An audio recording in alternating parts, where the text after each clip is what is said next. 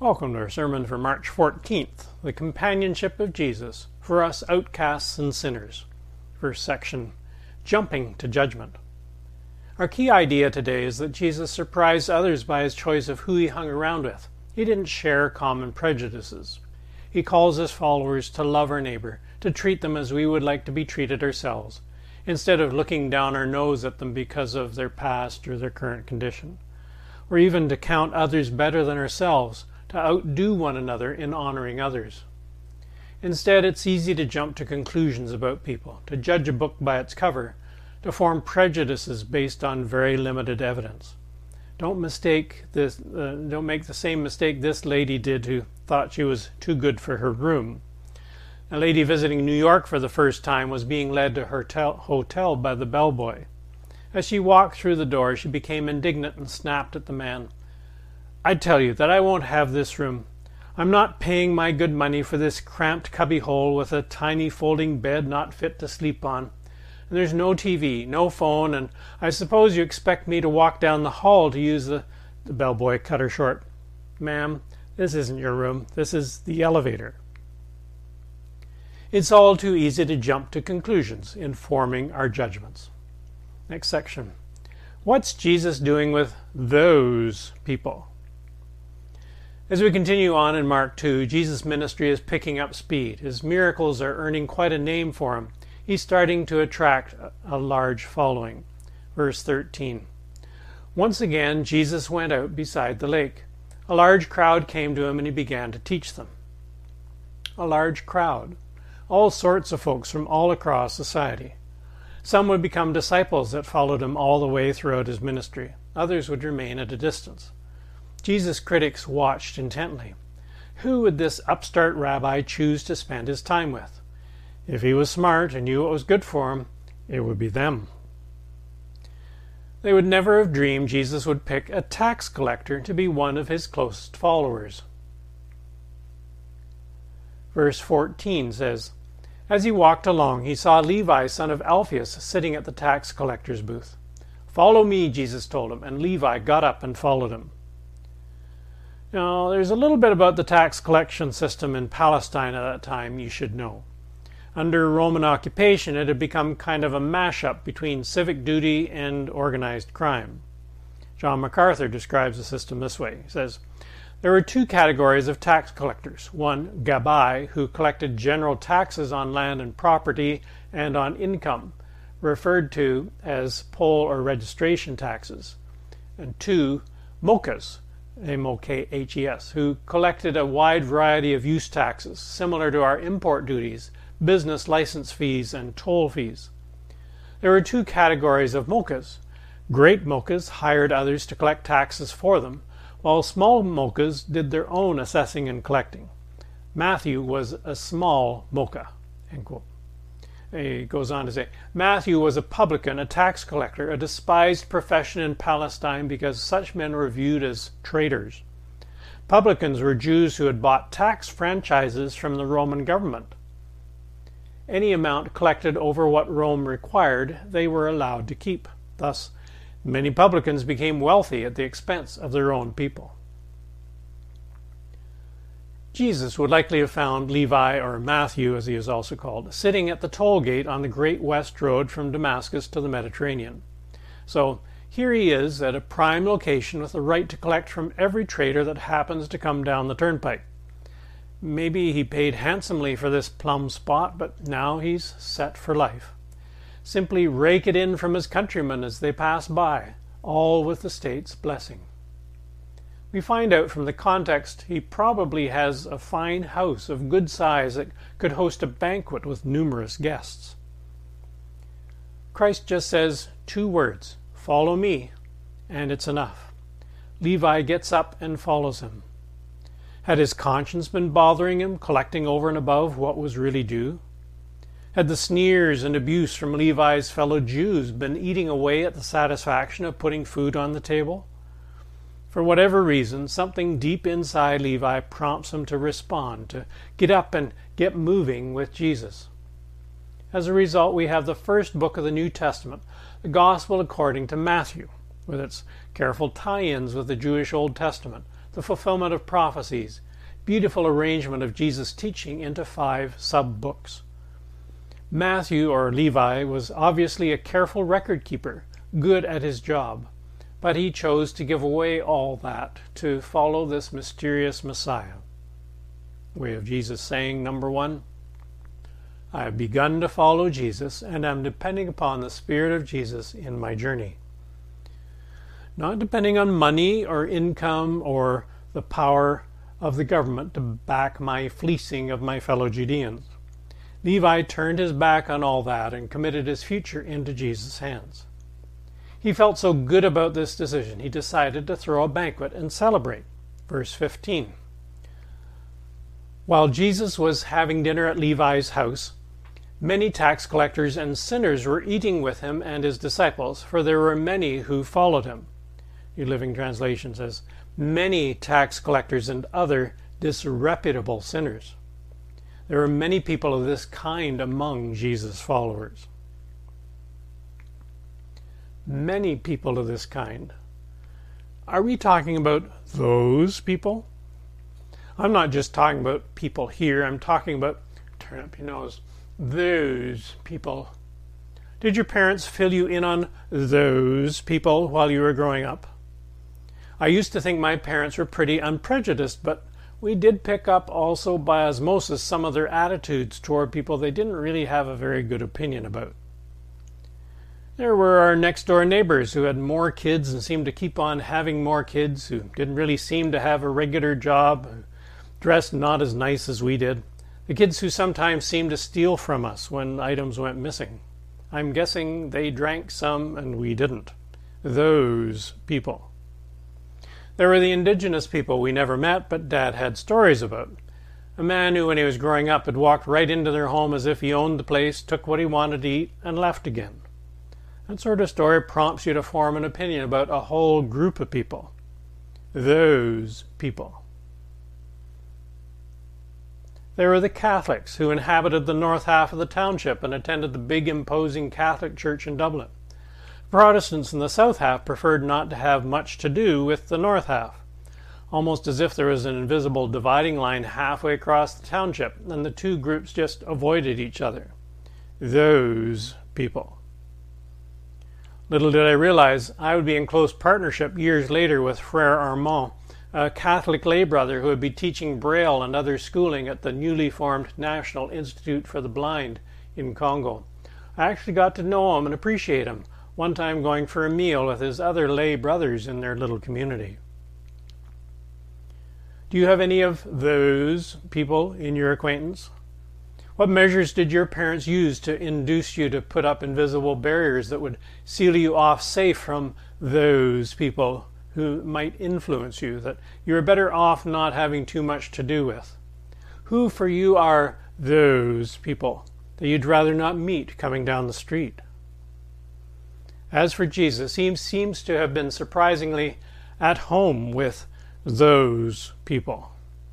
Verse 16 When the teachers of the law, who were Pharisees, saw him eating with the sinners and tax collectors, they asked his disciples, Why does he eat with tax collectors and sinners?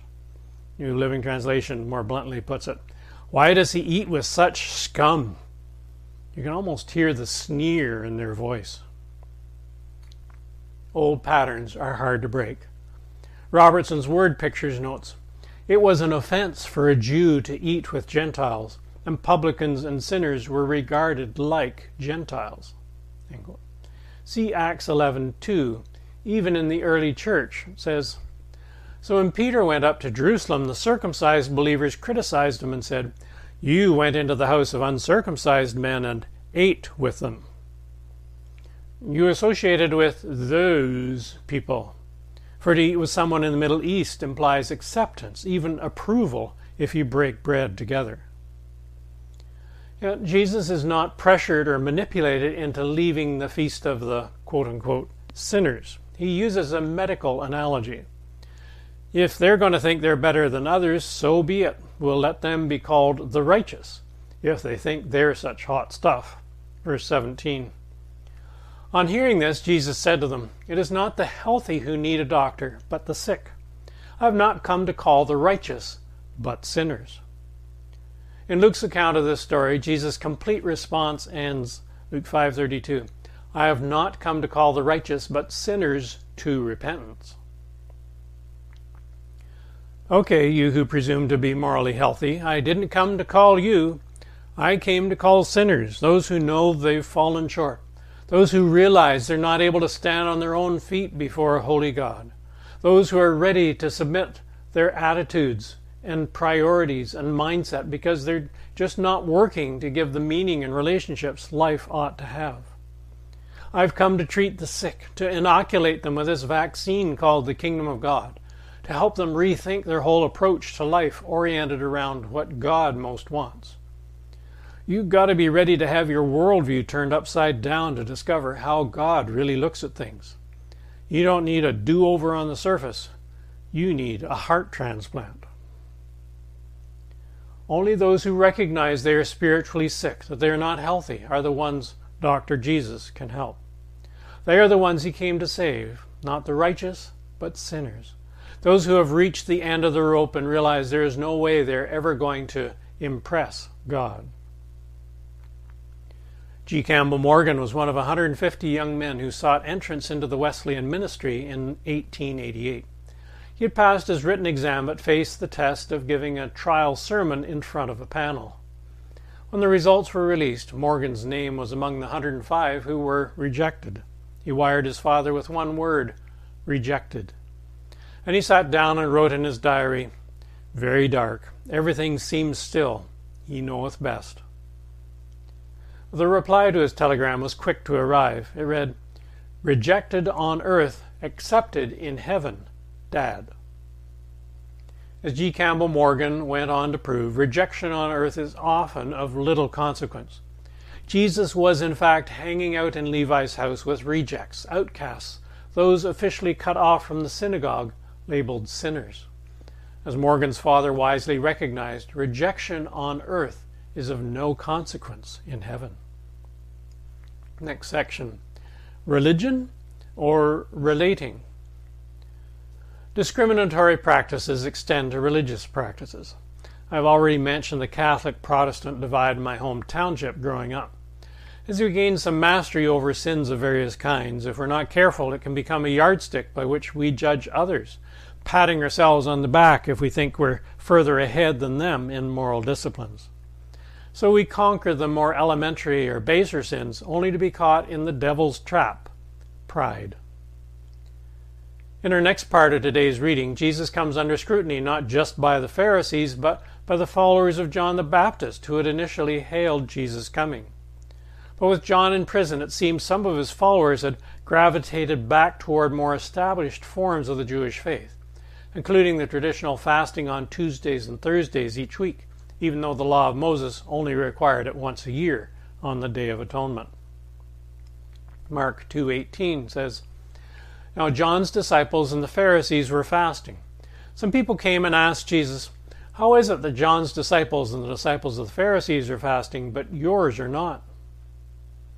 There's nothing wrong with them fasting, but it was an error to project that onto others as a have to or a shortfall when it was simply part of tradition.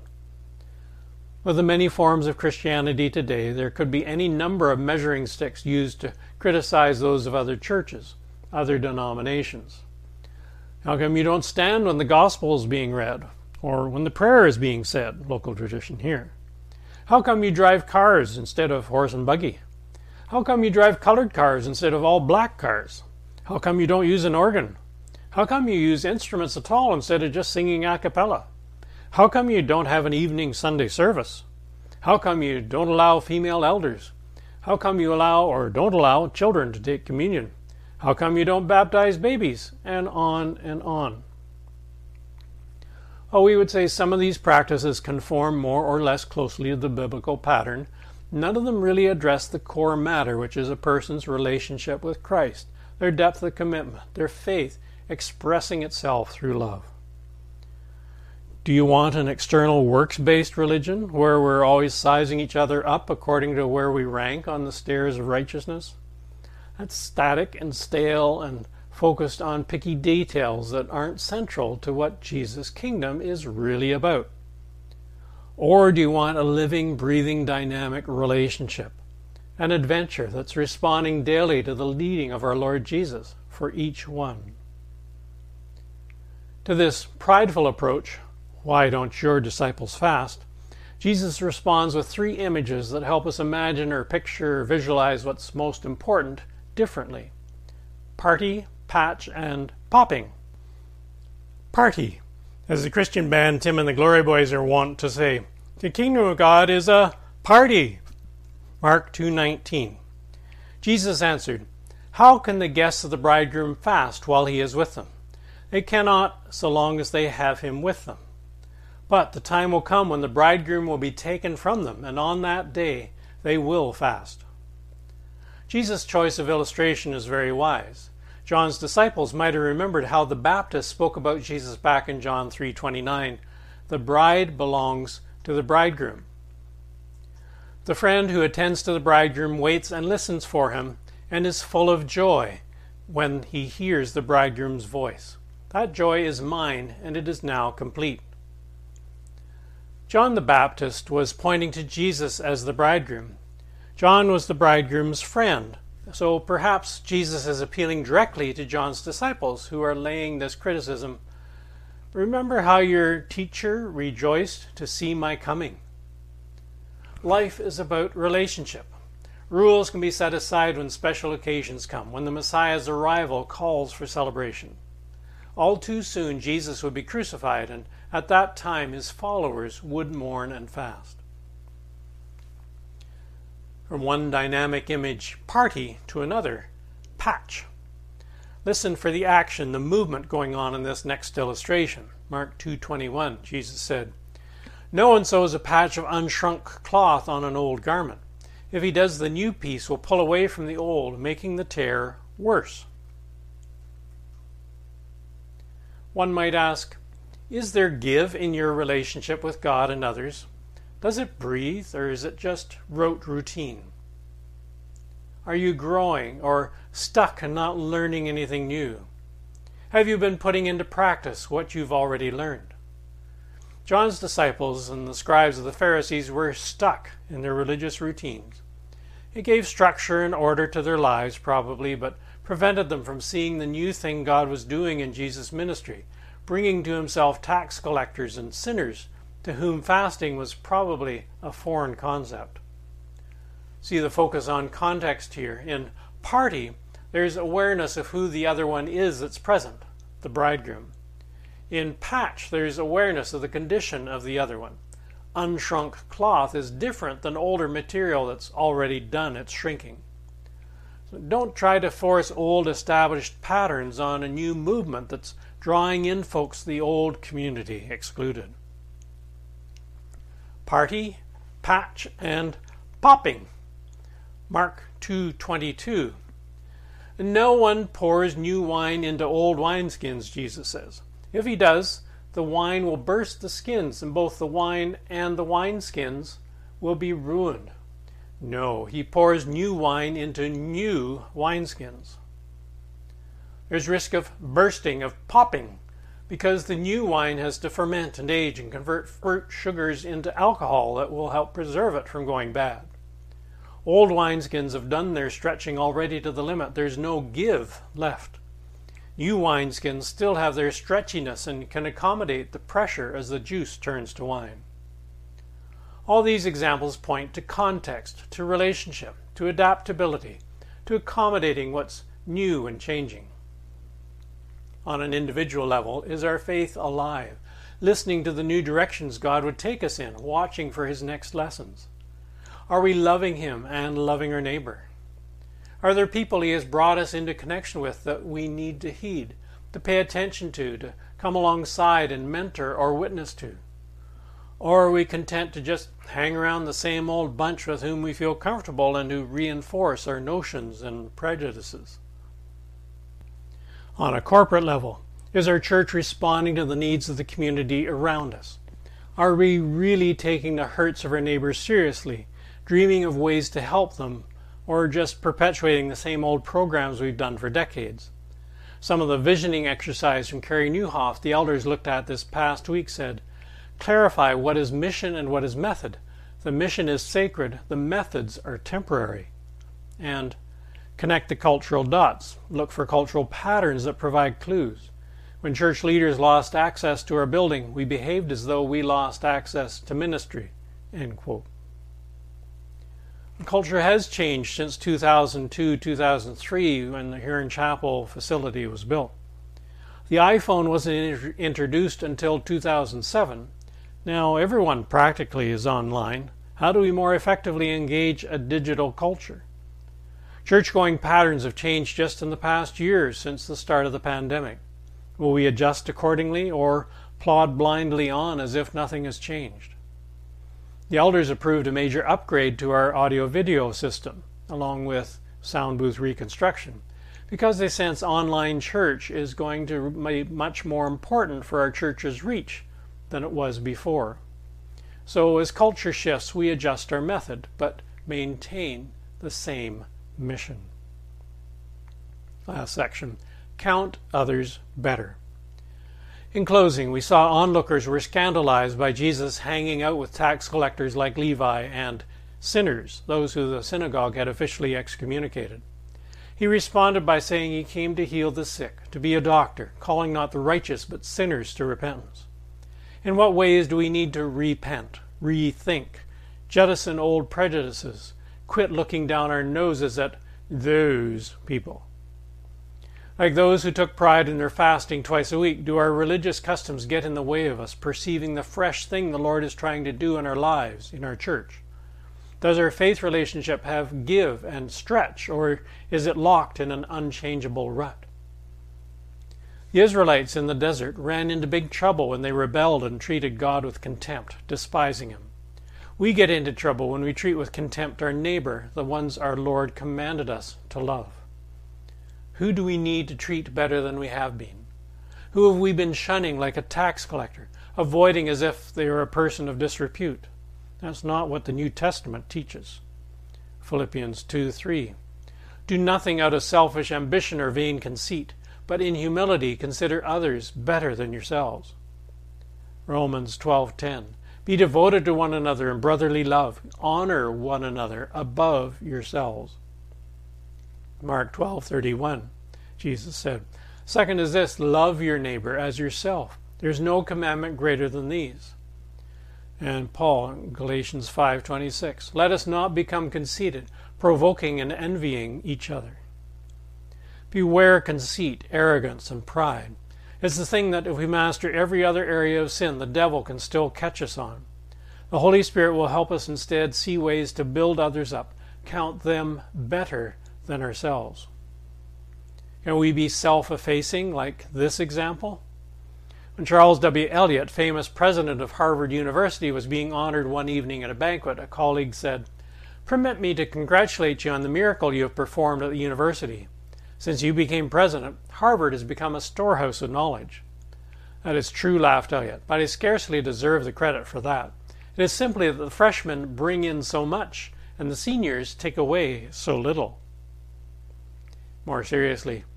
Take the example of Sister Ann Rose Nu Tawng, a nun in Myanmar, who knelt just this past week in front of police that had been shooting student protesters. The students ran for safety to a clinic where she was working. She knelt pleading for the police to stop the killing and even to take her life instead of the students. I'm glad to see it, say it worked. The police did leave. That's counting others better than yourself. That is like Jesus coming to give his own life in the stead of sinners, to be a doctor healing those who are spiritually sick and calling out for help. Let's pray. Father, thank you that your kingdom is a party. Thank you for inviting us to the feast along with Levi and other tax collectors and sinners. You know how much we need your healing, Lord Jesus. We need your stretching, the pouring of your Holy Spirit. We need your help to move beyond stale patterns of religion in order to bring relationship to our hurting neighbors and world. Like Levi, help us to leave all behind that would distract us and follow